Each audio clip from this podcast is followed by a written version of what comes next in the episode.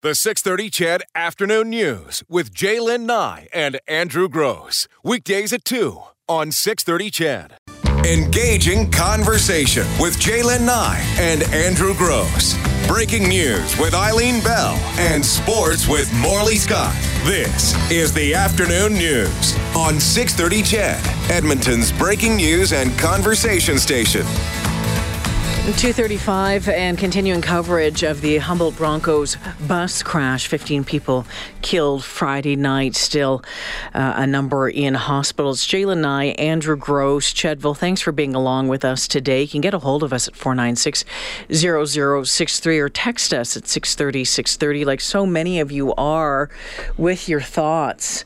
This one, such profound grief. Just one week ago, our Pee Wee team took part in the challenge in the Rockies in Hinton. Kevin Karius and some Oilers alumni attended. They included Chris Joseph, who hugged our kids and wished them well for their game. Less than a week later, he's lost his own son and will never be able to hug him again. I'm just devastated. There are no words for Mr. Joseph and so many others who lost their loved ones. So many of you uh, texting in. I know you just want to say what's on your mind. Many of you asking about rumble strips and stop signs. And, uh, you know, as we said off the top of the show and throughout the first half hour, we'll leave that to the experts to determine what the actual cause was. Um, I know you can't just look at a picture. You know, I know that the temptation is there, but you can't just look at a picture and come to a conclusion on the on the cause. This text says, I would just like to say our prayers and thoughts are with those families and everyone affected by the tragedy. Our hearts also go out to that truck driver. As a truck driver myself for the past 20 years, I can only imagine how he feels, whoever you are, whoever he is. We send our thoughts to you as well. Now, we heard an emotional um, Oilers coach, Todd McLellan, uh, on Saturday um, addressing the media, talking about what had happened. Uh, you know, he's from Saskatoon. He knows the area really well. He coached the Swift Current Broncos from 1994 to 2000. Uh, yesterday, Coach McLellan went to Humboldt with the uh, head coach of the Flames. Uh, today, uh, there was a, a pre planned news conference. It was the year ender news conference with the Oilers coach, but he gave us uh, his reflections on his time there yesterday. It was. Um you know, this is going to sound very strange, but it was rewarding to to go and be able to spend time with that group. And, and when I say that group, there's a lot of focus on obviously the, the victims and the players that are in the hospital right now. But the, the group is is immensely or, or, or much bigger than than we can imagine. Um, you know, I, I, never considered billets and billets families and the, the, the, extended family there, grandma's, grandpa's, girlfriends that are sitting there, um, cousins. Um, you know, the hospital was full of, of those people that were affected by it. Um, the day was full of emotions from every uh, possible range, from from from pure mourning to to actually some joy in the day, um, and um, it was very impactful. So um, those players are are we use the word hockey strong uh, a lot because they are uh, they are hockey strong. You can see them; they're young, strong lads that that uh, are. Uh, well, they're hockey strong. They're, they're, they need to be hockey strong right now, and um, they'll fight through it. Uh, but as I mentioned earlier, the, the amount of support that, that has poured in is, is overwhelming. And uh, as the days go on, it will likely diminish, uh, but that's when they're going to need it the most. So uh, the emergency responders, the people that, that I met yesterday, they're preparing for that. They're preparing for a week from now, 10 days from now, a month, a year from now. Um, and uh, they're tremendous people too. They don't get talked uh, about enough. Um, you know, one thing that I that I recognized uh, in that situation as well is that. Um, you know, it's the Humboldt Broncos. They're, they play in the Saskatchewan Junior League. It's a men's or a, a male league. There was a female on that bus, a female trainer. Um, you know, and everybody asked me, "How are the boys doing? How are the guys doing? Are they are they are they good? Do the do they need anything?" she was a big part of that team too, and she's in the hospital. And um, you know, as they as used the male term, they they kind of leave her out, and uh, I want to bring her back into the team environment.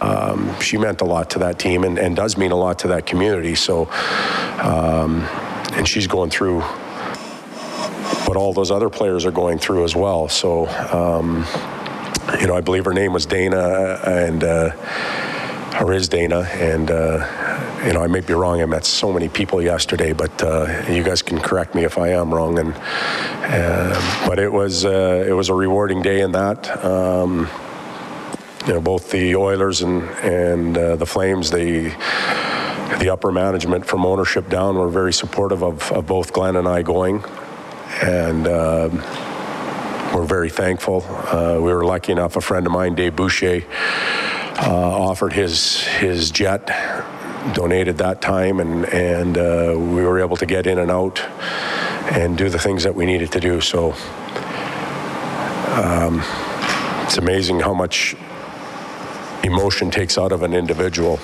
I felt tired last night, and uh, but just looking in, at the families and, and what they're going through, they uh, they're going to need some help. Oilers head coach Todd McLellan reflecting on his time in Humboldt yesterday afternoon. Well, um, a lot of people maybe outside the hockey community might not be able to wrap their, their head around the relationships and bonds that are formed between players and coaches on those long, sometimes sketchy bus rides. Well, Cam Moon uh, knows those drives better than most. He spent three years on those buses during his playoff days in the WHL, and for the better part of the last 20 years doing play by play for the Red Deer Rebels. Cam joins us on the line now. Cam, it's our first time we've spoken. I wish it was under better circumstances. Yeah, me too. I'm a big fan of your show. Oh, thanks, Cam. Thanks Appreciate that very much. I wonder if you could maybe start by putting in perspective a little bit from a market like Humboldt, uh, um, you know, uh, the Rebels in Red Deer, what does a team like this mean to a smaller community? Oh, there it it becomes the focal point, and you know it's not a lot different. I'm guessing than high school football in Texas. Mm. Yeah, is a lot the way it is in in junior hockey across across Canada, and certainly in Western Canada, where the players become uh, guys that are looked up to mm-hmm. by kids, uh, somebody that uh, people follow and, and they follow the team, even if they're not you know, hugely into hockey. Of course, the people that are, they'll follow it pretty close, but everybody else is very well aware of of what the local team is up to if things are going well for them or if they're not going well for them. But it's a big part, and and we're hearing the stories of uh, of the Humboldt Broncos and and how good these these guys were in the community. And it's like that across right across Canada. These these players they they take a lot from the town, but they try to give back a lot to the town too. Uh, whether they're helping out at, at schools or or minor hockey or or whatever. I mean, they with the time that they have, the guys that are out of high school. I mean, predominantly your 16s and 17s, they're still in high school, but your 18s, 19s, and 20s are usually out of high school by then. Mm-hmm. And in some markets, maybe they're taking a college class or two or a university class or two, which is about all you can do when you're juggling a junior hockey mm-hmm. schedule because it's quite intense. But they're outside of their their practice time, they're also putting back in the community, so they become a huge part of it. And and in a town like Humboldt, it's only about 6,000 people, you can imagine it's even more intensified. So something like this is, uh, I, I just heard uh, Todd McLellan talking about how it, it's not just the team; it's mm-hmm. it affects everybody, and he's bang on. And he would know. Uh, he played junior in Saskatchewan. He's from Saskatchewan, uh, but it, you know it's the same in every province. It's it's a big part of the town. You know what, Cam, and you were just uh, you just touched on something that I wanted to bring up that Todd had talked about that it's just not, um, you know, the parents of uh, of those boys. It's the billet families. It's the girlfriends. It's the everything, and just how everything gets spread out so much more when you think about it. There's two sets of parents almost yeah. for every kid, and I hadn't I hadn't even thought about that, yeah. and how the billet community is is so very important to to leagues like this and to teams like this. it's absolutely huge, and and for those of us that are you know totally into it, it just seems like it's for us it's just second nature. But you're right. If you, if you don't know how the the whole junior hockey lifestyle works, that there are two sets of parents. It's very rare that you have a lot of players on your team from actually from town that would Yeah. live with their mom and dad. It's pretty rare, uh, and especially a town like Humboldt that's so small. You're only going to produce so many high level players, and usually not a ton and and they have equal opportunity to really go anywhere. So what happens is these guys are coming from wherever, and as we know, there was a lot of Alberta players uh, on that team, uh, which isn't uh, that that's not uncommon. And then they go away and they live with a family, the Billet family, and you'd think it's you know at first it would be you know, where you're just kind of living downstairs and you, you go your way and the family goes their way. But that's not how it is. You become part of that family.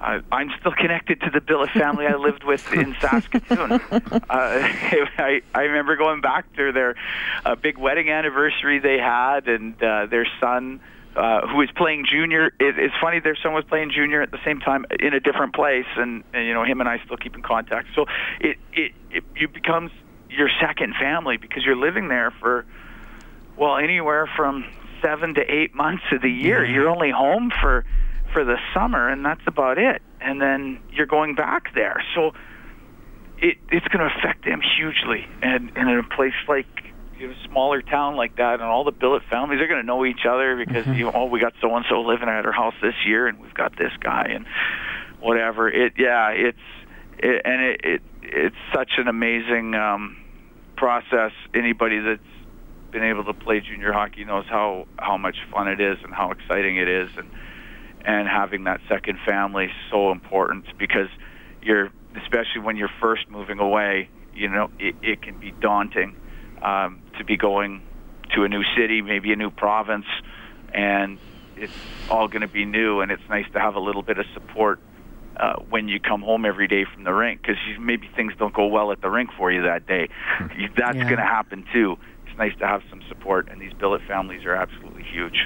Uh, I don't want to talk uh, or put you on the spot, to, obviously, to talk about this specific bus, but the one thing I've learned over the weekend that I honestly just didn't know uh, so many hockey players and so many people from the hockey community at all levels have talked about life on the bus and that they've all ridden those buses. Um, wh- how significant i mean how much of a bonding experience how much i mean what happens on those buses? I, I guess it's a big part of players lives at that level. Yeah. Well, it, it's an extension of the dressing room for sure, and uh, it, it it's your it's your safe haven, which makes this thing all that much more tragic. To tell you the truth, it is it is um, sometimes it's your classroom, sometimes it's your bedroom, uh, sometimes it's your dinner table. it's all those things. Uh, because in junior hockey, especially at the junior A and at the WHL levels, the amount of time you spend on the bus is immense. Uh, you can just take a look at a map at the teams in the league and and figure it out from there. That and the amount of games that are played that you're going to spend a ton of time on this thing. And that is where, and even in today's day and age of of cell phones and devices and what have you, that is still where you form those those friendships that will last a lifetime. Uh, they they will be the the guys that you play junior with will be guys that you keep in contact with the rest of your life because that's just the way it is. You're bonding at a very special time in your life. But all those hours, that's where you get to know people, and you get to know them really well. and you know, you got your your small town kids that uh, maybe live just outside of town and, and grew up on a farm, and you got your big city kids from Edmonton and Calgary, and everybody has a different background, and you're going to find out about all of them uh, over the course of the season. It is it it's such a it, it's a it's a special place. It's um it, it's it's something that you know I I've never been able to get away from because uh, it's uh, it's it's something that these guys are going to hold near and dear to their heart. The, the best times you know over the course of a junior hockey career are going to be you know times in the room and times on the bus. Cam, can, would you mind uh, holding on for just two minutes? I have to get a couple of breaks out of the way, but both Andrew and I would love to talk to you a little bit more. Is that okay? Yeah, absolutely. Awesome. Cam Moon joining us this afternoon, 248. He's been doing play by play for the Red Deer Rebels for the last 20 years. We'll continue our conversation with him right after this.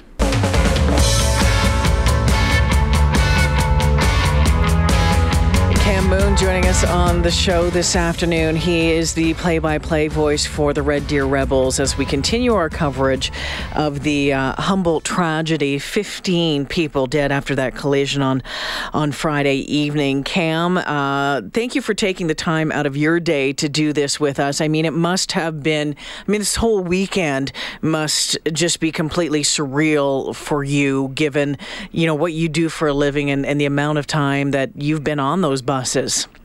Uh, yeah, I, I guess I. I just I can't imagine what everybody closely connected to it is going through. Like I just I can't. I parents, billets, uh, people around Humboldt, teammates, you name it. Like I, I I can't. Should imagine. probably add first responders. to Oh, the first list as well. responders. I can't even yeah. imagine. that exactly. Like I can't imagine. So I, yeah, anything from somebody as far removed as me is is minuscule in comparison. You do have a, a unique perspective, though, that we don't uh, have here. Jalen and I don't have, and I know a number of our listeners don't. We were talking before the break about life on that bus. Is it fair to characterize all the individuals on that bus or on those buses uh, every uh, night during the season? They're all hoping to go somewhere else. I mean, from player to broadcaster to coach. I mean, is it always a busload of of people who are looking down the road to their next career move? Yeah, you know that's that's a pretty fair assessment. Uh, in in junior A, uh, guys are looking to to secure NCAA scholarships, or they're looking to to if they're really young, maybe go to the the Western Hockey League, or or maybe they're looking at uh, university or college hockey uh, as a stepping stone to becoming a pro uh, in the Western Hockey League, uh, looking to go uh, to pro from there. Coaches, uh, assistant coaches, trainers, broadcasters. Yeah, there's yeah, there's there's a lot of that because those are the steps that you have to make to to get there, and you definitely like anybody that's a pro player now. They've had to put in their time uh, one level or the other. Like any Canadian pro player has either played junior A or, or major junior somewhere along the line. Isn't that interesting?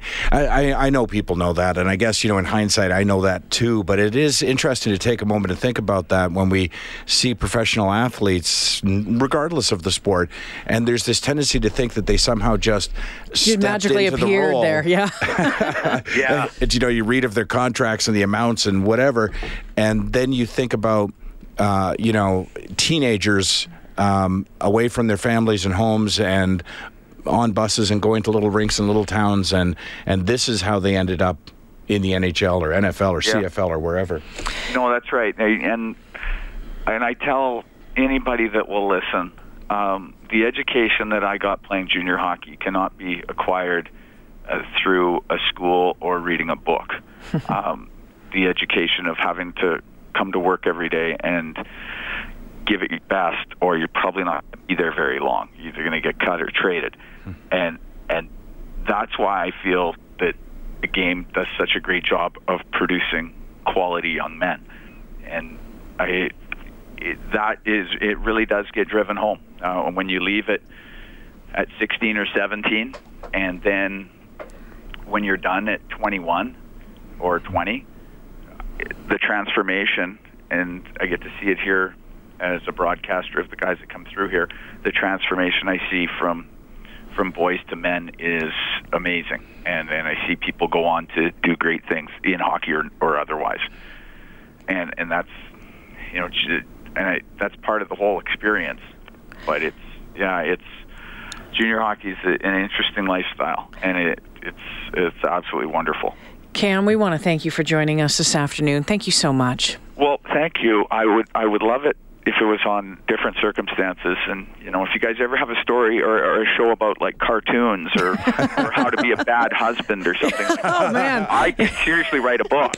Well, listen, we could put a panel together pretty quickly. You and Andrew okay. might have to fight over that. Right. Well, we could compare notes. Oh, Cam, thank you so much for this. Appreciate your time today. Okay. Thanks for having me on. Alrighty, there you go. Cam Moon, who is the uh, play-by-play for the Red Deer, play-by-play guy for the Red Deer Rebels, joining us this afternoon. Man, oh man, Hmm, I needed that laugh, honestly. did need that laugh. Um, some of the text coming in. Um, Says I drive a bus for a high school sports academy and I'm not scared of weather road conditions because I control that because I can control that, but I am terrified of being T-boned on the highway.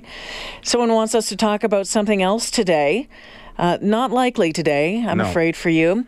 Um, Brad and Jackie say my wife and I billeted for the Red Deer Rebels players for six years. We were very close to our billet kids. Our daughter was a flower girl at one of the players' weddings a couple years ago after he left Red Deer. We had a very emotional weekend. Can't imagine how tough it is for everyone involved. From Brad and Jackie. It's uh, it is uh, interesting to listen to Cam, and I know we have other guests uh, with their perspective to talk about this as well. Um, it's another world that I wasn't. I'm learning a lot about over the mm-hmm. weekend. I'm surprised I didn't know more about it. In any sport I've played, basically, as I progressed, so did the other players. We were always. With the exception of a few new guys, we were always on teams together as you went from novice to bantam to whatever in football, or you know. But yeah, just thinking about all these young kids coming together from all over, and Strangers until they're on that team. yeah, forming teams and not knowing how long they're going to be there, and And if you're wondering how many people this has touched, has uh, affected, all you have to do is look at the GoFundMe page. At last count, about an hour ago, it was sitting at $5.8 million. $5.8 million. A total of more than 73,000 donors from more than 65 countries. people just want to help, right? And and that is one way that you can help. That GoFundMe page still open and available, and the assurance has been given that the 100% of the money raised will go to the families of those who lost their lives in that bus crash. The 630 CHED Afternoon News with Jaylen Nye and Andrew Gross. Weekdays at 2 on 630 CHED.